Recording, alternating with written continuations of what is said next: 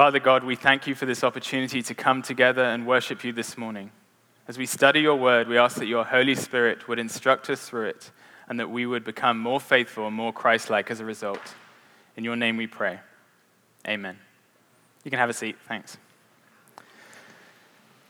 My name is Angus Thurston Welsh, and my wife Carly and I have been members at C3 for eight years, and it's a great honor to have the opportunity to preach this morning. I want to begin by telling you a story about a man called Horatio Spafford. Spafford lived in Chicago in the 1860s and 1870s, and he was a senior partner at a thriving law firm. Um, his family was wealthy, and in spring of 1871, he made a significant real estate investment in Chicago. Now, as some of you may know, just a couple of months later, at the end of 1871, the Great Chicago Fire swept through the city and wiped out uh, his investment. Soon after that, his four year old son died of scarlet fever. And on the back of these tragedies, uh, Spafford decided to throw his efforts into rebuilding the city of Chicago. Now, this took a great deal of effort, and after two years, he decided it was time for him and his family to take a break, and so they decided to go on vacation to England. Now, he was busy with work, so what he did was he sent his wife and four daughters on ahead of him. So they sailed across the Atlantic, but just a couple of days later, Horatio Spafford received a telegram. The ship had been struck by another ship and had sunk with the loss of 226 passengers, including Horatio Spafford's four daughters, aged 11, 9, 5, and 2 years old. His wife Anna was one of 76 survivors, and when she landed in Cardiff, she immediately sent Horatio that telegram, and all it said was two words saved alone. Now, the reason I tell you this story is because there's a number of parallels between it and the passage we're going to read today. One obvious one is uh, shipwreck. Both, both uh, stories have shipwrecks in. But also, we see the great faith um, of the men involved in the stories, and that faith coming through the God that they trust and believe in. So, we're going to come back to Horatio Spafford's story and see how it ends a bit later. But now, let's look at today's passage. The passage today is Acts 27, and we're going to go through chapter 28, verse 16. And you can find it on page 936 on the Bibles in the chairs, and it's also going to be up behind me. So, Acts chapter 27, verse 1. Before I start, let me tell you what we're going to do. It's a long passage, as you may have just realized. And so, what I'm going to do is I'm going to read a section, and then I'll summarize the next session, and I'll section. I'll talk us through how it's going. But that's how we're going to go through it. Uh, so I'll start off reading in Acts chapter 27, verse 1. And when it was decided that we should sail for Italy, they delivered Paul and some other prisoners to a centurion of the Augustan cohort named Julius. And embarking in a ship of Adramyttium, which was about to sail to the ports along the coast of Asia, we put to sea, accompanied by Aristarchus, a Macedonian from Thessalonica. The next day, we put in at Sidon and Julius treated Paul kindly and gave him leave to go to his friends and be cared for. So, reaching this point at the beginning of chapter 27, Paul had been in Caesarea for over two years, facing all these interrogations. This is what Chris and Pastor John have been preaching about the last couple of weeks how Paul has been interrogated by Festus and Agrippa, and that's been going on since chapter 23. Uh, in the middle of this time, in chapter 25, verse 11, what Paul does is he makes an appeal to Caesar. And like Chris said last week, that kind of, once you do that as a Roman citizen, then you have the right to make your appeal to Caesar, and Caesar's in Rome. So as Festus says, to Caesar you, you have appealed, to Caesar you shall go. So this is what's happening. Paul's on his way to Rome because he appealed to Caesar. It's kind of like appealing to the highest authority, the Supreme Court, and you automatically get to have that hearing. So there should be a map appearing behind me soon because we're going to summarize verses 4 to 8. So, this is a map of the Mediterranean, and you'll see Paul in the bottom right. Paul gets put on a boat um, in Caesarea. He sails to Sidon, that's where he met with his friends. then on to Myra up the coast, gets put on another boat, sails further around the coast, and he ends up, he juts down onto the island of Crete and ends up in that place called Fair Havens. Uh, the reason they sail around the coast is because it's safer than just kind of sailing through the open waters. Uh, but they've ended up in Fair Havens. Before we rejoin in verse 9, something I want to point out is that from the very beginning of this passage, you may have noticed that it says we. And so this is one of three occasions in the book of Acts where the author of the book, Luke, um, is writing because he was there. So everything we read today is an eyewitness account by Luke, who was there and saw everything which happened. So let's rejo- rejoin in verse 9. Since much time had passed and the voyage was now dangerous because even the fast was already over, Paul advised them, saying, Sirs, I perceive that the voyage will be with injury and much loss, not only of cargo and the ship, but also of our lives. But the centurion paid more attention to the pilot and to the owner of the ship than to what Paul said. And because the harbor was not suitable to spend the winter in, the majority decided to put out to sea from there, on the chance that somehow they could reach Phoenix a harbor of Crete, facing both southwest and northwest, and spend the winter there. So, Paul is an experienced traveler. Even as we've gone through the book of Acts, we've been talking about how he's been journeying and sailing around. And so he knows that fall in the Mediterranean was not a good time to sail. I want to point out that the ESV, the way it treats Paul's words here, I think they kind of soften him a little bit, honestly. Uh, so in verse 10, the word translated sirs, that word, it doesn't have to be translated sirs. It can just be kind of a general men um, or a way of addressing. So um, they're smarter than me. They decided to translate it sirs, but you don't have to. Now, the word before that, Paul advised them, that word, a number of different translations decide to go all the way with the word admonished. And the word in Greek is actually interesting. It only appears two times in the New Testament, and both those times are in this chapter.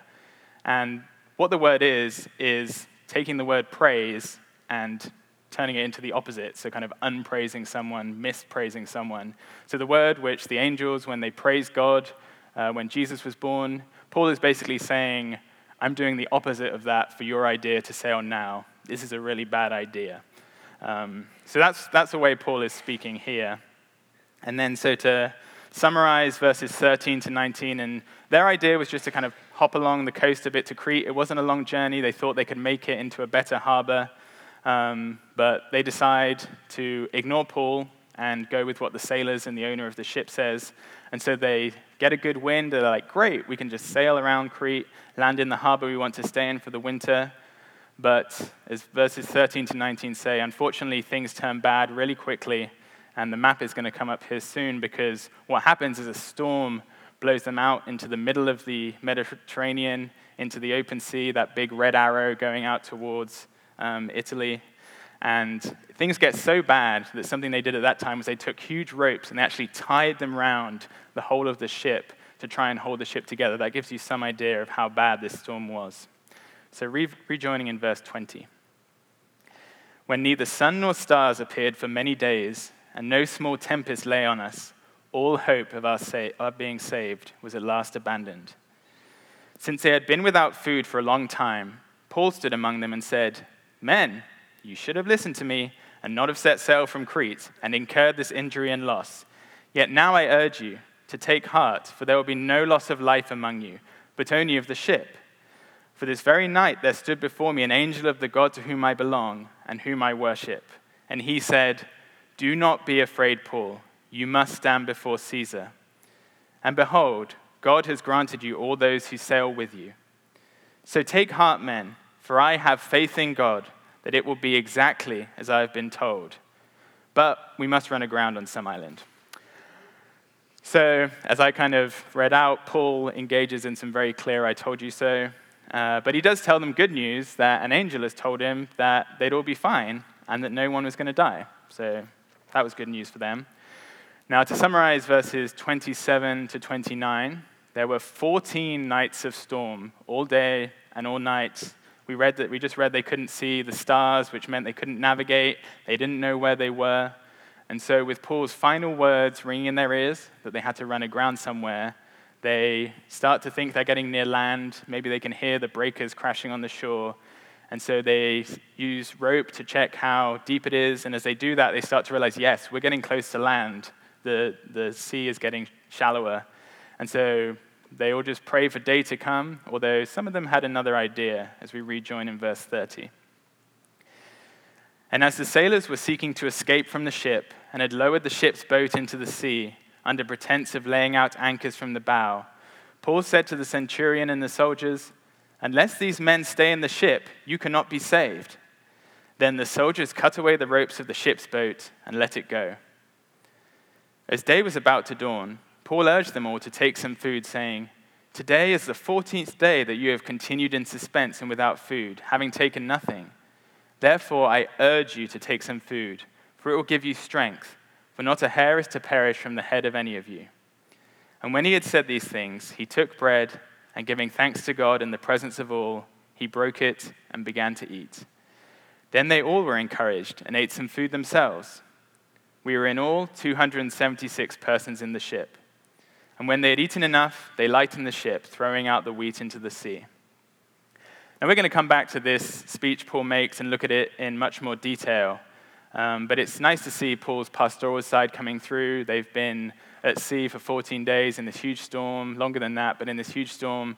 And, uh, you know, they probably haven't felt like eating. They've been rationing food. And so Paul says, hey, we're about to run aground. You guys need to eat. Um, so he really cares for them here. And so to summarize the next section, 39 to 41, they see land and they see a great beach where they can just slide up and run aground. It's going to be great. So that's what they aim for. But this couple of weeks of sailing, it gets even worse because what they don't count on is the reef, which they can't see. They land on the reef, and the storm's still going on, the boat's stuck, and the waves are just pounding against the boat, and it starts breaking up. So let's see if this story gets any crazier as we head into chapter 28. So, verse 42 of 27. The soldiers' plan was to kill the prisoners, lest any should swim away and escape. But the centurion, wishing to save Paul, kept them from carrying out their plan. He ordered those who could swim to jump overboard first and make for the land, and the rest on planks or on pieces of the ship. And so it was that all were brought safely to land. After we were brought safely through, we then learned that the island was called Malta. The native people showed us unusual kindness, for they kindled a fire and welcomed us all, because it had begun to rain and was cold.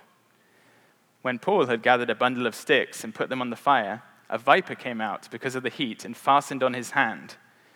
When the native people saw the creature hanging from his hand, they said to one another, No doubt this man is a murderer. Though he has escaped from the sea, justice has not allowed him to live.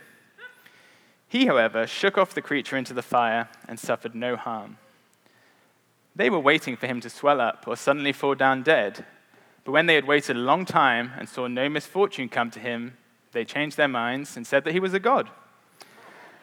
Now, in the neighborhood of that place were lands belonging to the chief man of the island, named Publius, who received us and entertained us hospitably for three days.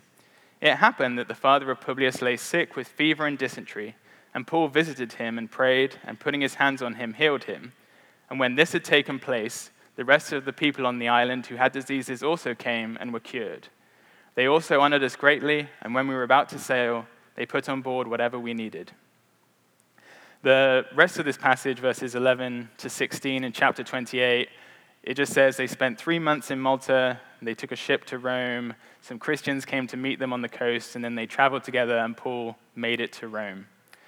Um, and as you can see, when Paul, he ministers, he heals people, he cares for the Maltese people, and in return, they provide food for Paul and his companions before they head to Rome. So they provide for their every need. So that uh, draws to the conclusion of reading through the passage, and I hope you'd agree that this is a great story to get to look at together this morning. But I also hope as we go through it, you'll see that it operates on a number of different levels. So as we dig in, I hope you see that. Uh, the main point of today's story is that God has a plan.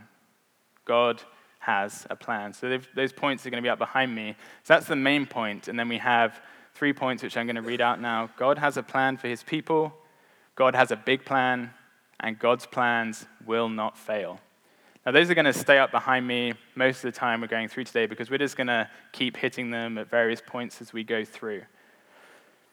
Now, as we've been through Acts, we've seen the start of the early church. We saw Pentecost, we've had characters like Paul, Peter, we've seen miracles, missionary journeys, churches planted, and the gospel going out to the Gentiles. It's important to remember that the book of Acts was written by Luke, who also wrote the Gospel of Luke. And so he wrote those books with the intention of them going together as a two part series. Now, in our Bible, they're separated by uh, the Gospel of John, which makes sense to put all the Gospels together. But Luke wrote those two books with the intention of them going together. And it's been said that the book of Acts is really can be viewed as the Great Commission just all together in one book. And where the book ends is Paul arriving in Rome, as I just said, the center of the known world at that time, the center of the Gentile world. But how, as we've gone through the book of Acts, how was it that Paul has got to this point of getting to Rome? I'm just going to take a couple of steps back in Acts to see in Acts chapter 23, verse 11, we're not going to have it up here, but in Acts chapter 23, verse 11, um, this was when Paul was in Jerusalem, and right when he was taken to Caesarea, which is where he sailed to Rome from, um, he was in Jerusalem, and the night before he left to go to Caesarea, uh, the Lord stood by him and said, Take courage, for as you have testified to the facts about me in Jerusalem, so you must also testify it also in Rome. So this was the first time that Paul was actually told by God, You are going to Rome. But even going back from Acts 23 to Acts chapter 19, in verse 21, Paul's in Ephesus and this is when he wants to go to Jerusalem. What he says is, After I've been there to Jerusalem, I must also see Rome. So even before God tells him he's definitely going there, Paul knows the importance of going to Rome to speak to the Christians there. We know he wrote the letter to the Roman Christians, which we're going to talk a bit about later. But even in chapter 19 of Acts, Paul knows he needs to go to Rome. And then even before that, in Acts chapter 9, the conversion of Saul, um, God tells Ananias when he's about to go and help Saul lose the scales from his eyes, he tells, uh, God tells Ananias that Paul is a chosen instrument of mine to carry my name before the Gentiles and kings. And so while Paul goes to a number of different places with Gentiles and different rulers, as I've said, Rome was the center of the Gentile world, and Caesar was obviously the ultimate ruler. Um, so, even going back to Paul's conversion, before he even really knew what he was going to do, God had said, You're going to go to the Gentiles, which meant probably going to Rome. So, overall, God has a plan, and that is to get Paul to Rome. This is why it's interesting. At the, the verse right before I started reading, the end of chapter 26, the very last verse, Agrippa says something to the effect of, Hmm, if Paul hadn't appealed to Caesar, then he would have been a free man by now. And so it makes it seem like Paul's really messed up by appealing to Caesar. He could have been a free man. But what Agrippa isn't counting on is that Paul's ultimate desire isn't freedom. Paul is a slave to Christ. And so his ultimate desire is to serve Christ. And that meant, as he'd been told in chapter 23, going to Rome. And God's kind of side of the bargain, and what he needed to do was keep Paul alive so he could get to Rome. And we see this in this chapter and a half a number of times. In at the beginning, in verse 3 of chapter 27, uh, the Roman centurion allows Paul to go into a city with his friends and meet the Christians there and be cared for. Now, that's not really like saving Paul's life, but it does show that he gets to spend some time with his brothers and sisters. I mean, if you've been a prisoner for the last two years, I think we'd all want to have that time with our fellow Christians. So Paul is allowed to do that. Um, he's not a violent uh, prisoner, so this would kind of be normal to allow kind of a house arrest, but it's still significant that Luke mentions that detail. And then later in the passage, in 42 and 43, you may remember that the soldiers, when the shipwreck happens, they're about to kill all the prisoners because in Rome, as you may know, if you were a soldier guarding a prisoner, if the prisoner escaped, the punishment for you, the soldier, was that you died because you hadn't done your job properly. Um, so the soldiers want to kill the prisoners, but the centurion, that same centurion, he stopped them from killing him, which would have been a relatively normal thing to do at that time. And so we see Paul's life being preserved. Then everyone's favorite part of the story the snake clamping onto his hand and then him flinging it off into the fire. The Maltese people, they obviously knew what kind of snake this was. They were expecting him to die, but that doesn't kill him. Um, and then what we've kind of skipped over is the shipwreck. Uh, it would have been very easy, even though they were in sight of land, uh, that the shipwreck would have led to Paul's death. But no, God preserves his life. So, this is just a couple of things in this passage, but we've been reading through Acts the last couple of months. Even if you look in Paul's letters, there's a number of different occasions where Paul comes very close to death, including three other shipwrecks before this one in 1 Corinthians 11. Um, and we've read about riots, we've read about plots to kill Paul, but all the time, God preserves Paul's life so he can get to Rome. So far, I've been talking a lot about God's plan for Paul, but it's also true that God has a plan for all his people. Now, as I've thought about it, there's kind of two ways that immediately appeal, uh, appear to me which this could come about. Firstly, God could kind of make a plan for Paul and then make a plan for his friend Aristarchus, who sails with him, and for Luke, and be God to be like a master puzzler and just make sure that everything fits just so, so that those plans don't knock into each other. Um, so that would be one way. Another way is that God has a big overarching plan, and that the way He directs each of the individual plans of His followers is to feed into this big overarching plan. And that is the big plan. I've got an uppercase up there, and I would argue to you that that second one is the truth that God has a big plan. I think we see this in the overarching storyline of the whole Bible from the beginning till the end. And even in today's passage, uh, as we dig in in a little bit, I think you're going to see that today. So let's go back to Paul's second speech, verses 33 to 38. I'm going to read that again, chapter 27, verses 33 to 38. As day was about to dawn, Paul urged them all to take some food, saying, Today is the 14th day that you have continued in suspense and without food, having taken nothing. Therefore, I urge you to take some food, for it will give you strength, for not a hair is to perish from the head of any of you. And when he had said these things, he took bread, and giving thanks to God in the presence of all, he broke it and began to eat. Then they all were encouraged and ate some food themselves. We were in all 276 persons in the ship. And when they had eaten enough, they lightened the ship, throwing out the wheat into the sea. Now, let me read you from the Gospel of Luke, which again, remember that's by Luke, who also wrote Acts. We're going to go back to Luke chapter 22, verse 19. Now, this is Luke's account of the Last Supper. And so let me read to you Luke chapter 2, verse 19. And he took bread, and when he had given thanks, he broke it and gave it to them, saying, This is my body, which is given for you. Do this in remembrance of me. So that was Jesus talking um, at the Last Supper. And I don't know if you've been looking at the passage or looking at me, but look at me for this last one, because if we go further back in Luke to the feeding of the 5,000, in Luke chapter 9, verse 16, this is Luke's account of the feeding of the 5,000. It says, Jesus, taking the five loaves and the two fish, he looked up to heaven and said a blessing over them. Then he broke the loaves and gave them to the disciples to set before the crowd, and they all ate and were satisfied. So, hopefully, as you've listened to it and you've looked at me, I tried to make it obvious, but there's a number of similarities between these three different passages which you've seen and heard.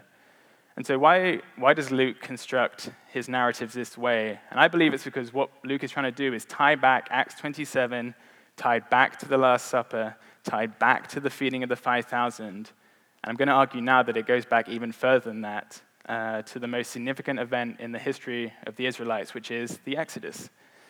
This, you may remember, is when God used Moses to lead his people out of captivity in Egypt. He led them through the Red Sea and then cared for them and provided food, the bread of heaven, the manna, in the wilderness for 40 years. And so, what you can do in very, very, very broad terms is break down the Exodus to a water crossing going through the Red Sea and then a wilderness feeding when God fed his people in the wilderness for 40 years. And what's interesting is if you look at Matthew and Mark's gospel accounts, they structure their gospel accounts to tell you the same thing because right before the feeding of the 5,000, in those two gospel accounts, the story right before is Jesus walking on water. So you've got this same thing Jesus walking on water, a water crossing, and then Jesus providing a wilderness feeding for 5,000 people. And what this is showing is that Jesus is leading his people out in the new Exodus. But not only that, it then ties forward after Jesus' death and resurrection to the same thing of uh, in the book of Acts, chapter 27. You have a water crossing a very, very difficult water crossing, I may note, um, of a couple of weeks of stormy seas as the gospel's making its final um, point to the capital of the Gentile empire. And then, right at the very end, uh, wilderness feeding um, as Paul feeds the people on the ship. And so, what is Luke is doing through his two accounts is showing us that Paul traveling to Rome, it's all part of God's big plan. Um, so, God is taking Paul uh, and his companions to Rome. He's preserving them, he's preserving their life. We talked about that. And they're going to be able to go and preach the gospel in the capital of the Gentile world. And the message they preach there, that message itself, it's going to tie together the Exodus and it's going to tie together the Last Supper Jesus' death and resurrection because there's freedom from captivity to sin. That's what Paul is going to preach freedom from captivity to sin through the death and resurrection of God's Son, Jesus.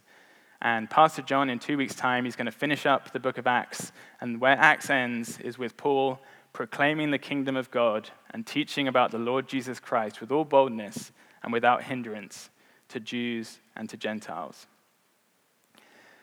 As you look back in history, the gospel was in Rome, and it went from Rome to the ends of the earth um, as many men and women obeyed the call which was given to Paul um, and given to all of us to take the gospel of Christ to all nations. And I would argue that the reason you and I are sitting here today, that story, it goes back to the Garden of Eden, it goes through the cross, and from there it runs through the early church in Rome, only getting there because of Paul surviving the shipwreck God's plan for Paul was part of his plan for the whole world, which includes the plan he had for each of us here this morning. Because what is true for Paul, that God had a plan for him, is true for each of his followers sitting there this morning. God has a plan for his people. Um, God created you and your family, He loves you, and if you're in Christ, He has a good plan for your future. And you can be confident of that because God's plans will not fail. And the reason we can be confident of that is because of what we read in God's word. Um, for example, what Paul wrote to the Christians in Rome before he even made this journey. So we're not going to have it on the screen behind us. If you want, you can turn to Romans chapter 8 and Romans 8:28. A very famous verse. I'm sure I could go to Lifeway before it closes down and find postcards and really pretty scenes with sheep resting on a mountainside with this verse. It's very encouraging to Christians, and so it should be. But if you look at the context it comes in, it doesn't come in a kind of sheep on a mountainside, uh, at least not in good weather. It could be a storm. Because if you read in verse 18, right before Romans 8 28, it says, For I consider that the sufferings of this present time are not worth comparing with the glory that is to be revealed to us. So Paul is setting this verse in the context of suffering. Verses 22 and 23. For we know that the whole creation has been groaning together in the pains of childbirth until now. And not only the creation, but we ourselves who have the first fruits of the Spirit groan inwardly as we wait eagerly for adoption as sons, the redemption of our bodies. So suffering, inward groaning, this is where Romans 8:28 comes that God works all things together for good for those who are called according to his purpose. And then what follows it, verse 31. What then shall we say to these things? If God is for us, who can be against us? And verse 35. Who shall separate us from the love of Christ? Shall tribulation or distress or persecution or famine or nakedness or danger or sword? No, God has a plan for his people, and God's plans will not fail.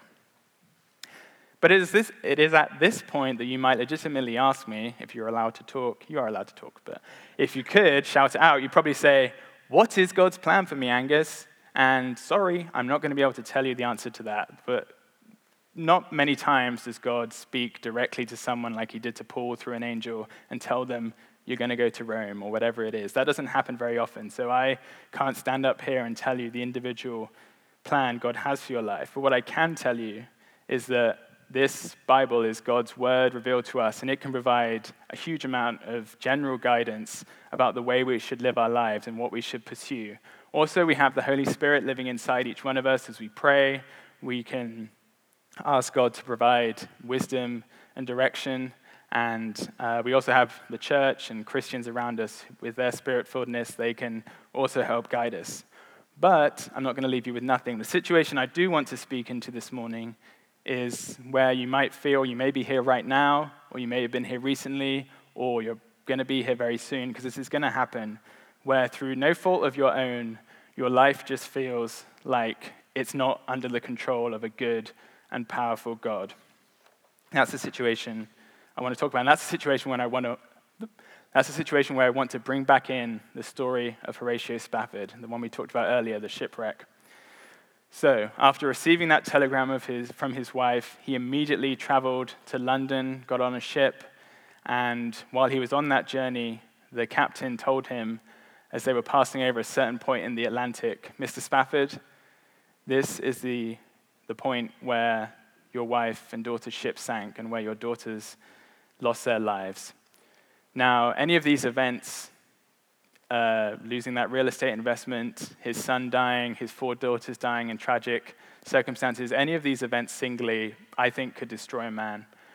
But Horatio Spafford's response was on that very same ship journey to London. He wrote a hymn, and that hymn is It Is Well with My Soul. Sheridan very kindly agreed to play that after communion, so we're going to have an opportunity to sing that ourselves. But let me read verse 1. When peace like a river attendeth my way, when sorrows like sea billows roll, whatever my lot, thou hast taught me to say, It is well, it is well with my soul. Now, the only way that Horatio Spafford could write those words at the time he wrote them, or that Paul could carry on through so much adversity, was by knowing that God's plan for their life was better, that God's plan for their lives was better than to automatically give them health happiness, and safety. They knew that God had a better plan. And so Horatio Spafford knew that despite a disaster which he could not explain, God was still faithful and God's plan would not fail. And I have no doubt that Horatio Spafford would have agreed with Paul's words in Acts chapter 27, verse 25. So take heart, for I have faith in God that it will be exactly as I've been told. That's what Paul said to the sailors when he tells them that they're all going to survive. And that would be the verse, if you're going to think on one verse this week, that would be the one. Acts 27, verse 25. So take heart, for I have faith in God that it will be exactly as I've been told. Now, I want to pause here and make sure that you've been noticing something, um, one thing that I've really been stressing, and that is it's up there in black and white that God has a plan for his people. So that leads to the questions of what if you're not one of God's people, and what does it mean to be one of God's people? And this is something which the Bible is very clear on. It's clear that everyone is sinful, everyone falls short of God's perfect standard, and all of the sinful people in the world, they're split into two groups those who have right standing with God and those who don't. And so, while it's true that God has a general love for everyone who he created in his image, for that group, sin separates us from his holy presence. And the only way that sin can be removed so that you're in the group with right standing from God is through the death and resurrection of his son, Jesus. So, for those of you here this morning, and if you know that you're not trusting in Jesus' death and resurrection as your only way to be in right standing with God, it's my solemn duty to tell you that all the promises I've been talking about this morning about God having a plan for his life, those don't apply to you. But God is merciful. If we look at those sailors, uh, they were preserved from death because of Paul needing to go to Rome, but at one point they would die and they would have to give account for their sins. So I would urge you this morning consider the length God has gone to, to provide salvation for you. He sent his one and only Son to die for you on your behalf. And he ordained through space and time over thousands of years and over thousands of miles for you to hear his message today through me. And that only came about, I would argue, because of Paul surviving that shipwreck and making it to Rome. Now, as we read in that story, as Paul ate with these same sailors almost two millennia ago, it's possible that he explained the significance of what he was doing as he broke the bread and gave it to them, and maybe tied it back to Jesus at the Lord's Supper. And maybe in God's wondrous mercy, some of those sailors came to trust in Christ as Lord and Savior. As a church, we're about to share in the Lord's Supper, and that's a remembrance of Jesus' death and resurrection on behalf of his people. So if you're not trusting in that death and resurrection yet, I would say to you, it doesn't make sense for you to share in this Lord's Supper yet. But what I would also tell you is that invitation from God, it still stands today to be a part of his covenant people through the death and resurrection of Jesus, part of God's big plan, that invitation still stands. So we're going to have two stations down here. We're also going to have a gluten free option. And myself and some other leaders will be along the sides of the church. Um, and so we'll have the opportunity to pray with you if you're interested in knowing more about receiving the death and resurrection of Jesus to take care of your sins. Or if that situation I mentioned earlier, where you're just feeling your life is dark and there can't be a good God who's in control of your life, even if that's something you, you trust in. And so while that's happening, Sheridan has kindly said she's going to play It Is Well With My Soul, and I would encourage you to reflect on God's plan. So while singing the song, think on the faith in God which Horatio Spafford showed during the storms of his life. Think on the faith in God which Paul showed as he faced death at sea. And finally, think on the faithfulness of the God who they both trusted in and who had a plan for each of them and had a big plan which spans eternity and the whole world. And that plan was to save a people for himself. Let us pray. God, we love you and we thank you that you loved us enough to send your Son to die on our behalf. Please help us to trust the plan you have for each of us and help us to praise you in any and every circumstance and say, like Paul, I have faith in God that it will be exactly as I have been told. And with Horatio Spafford and fellow Christians down the ages, it is well with my soul. In your name we pray. Amen.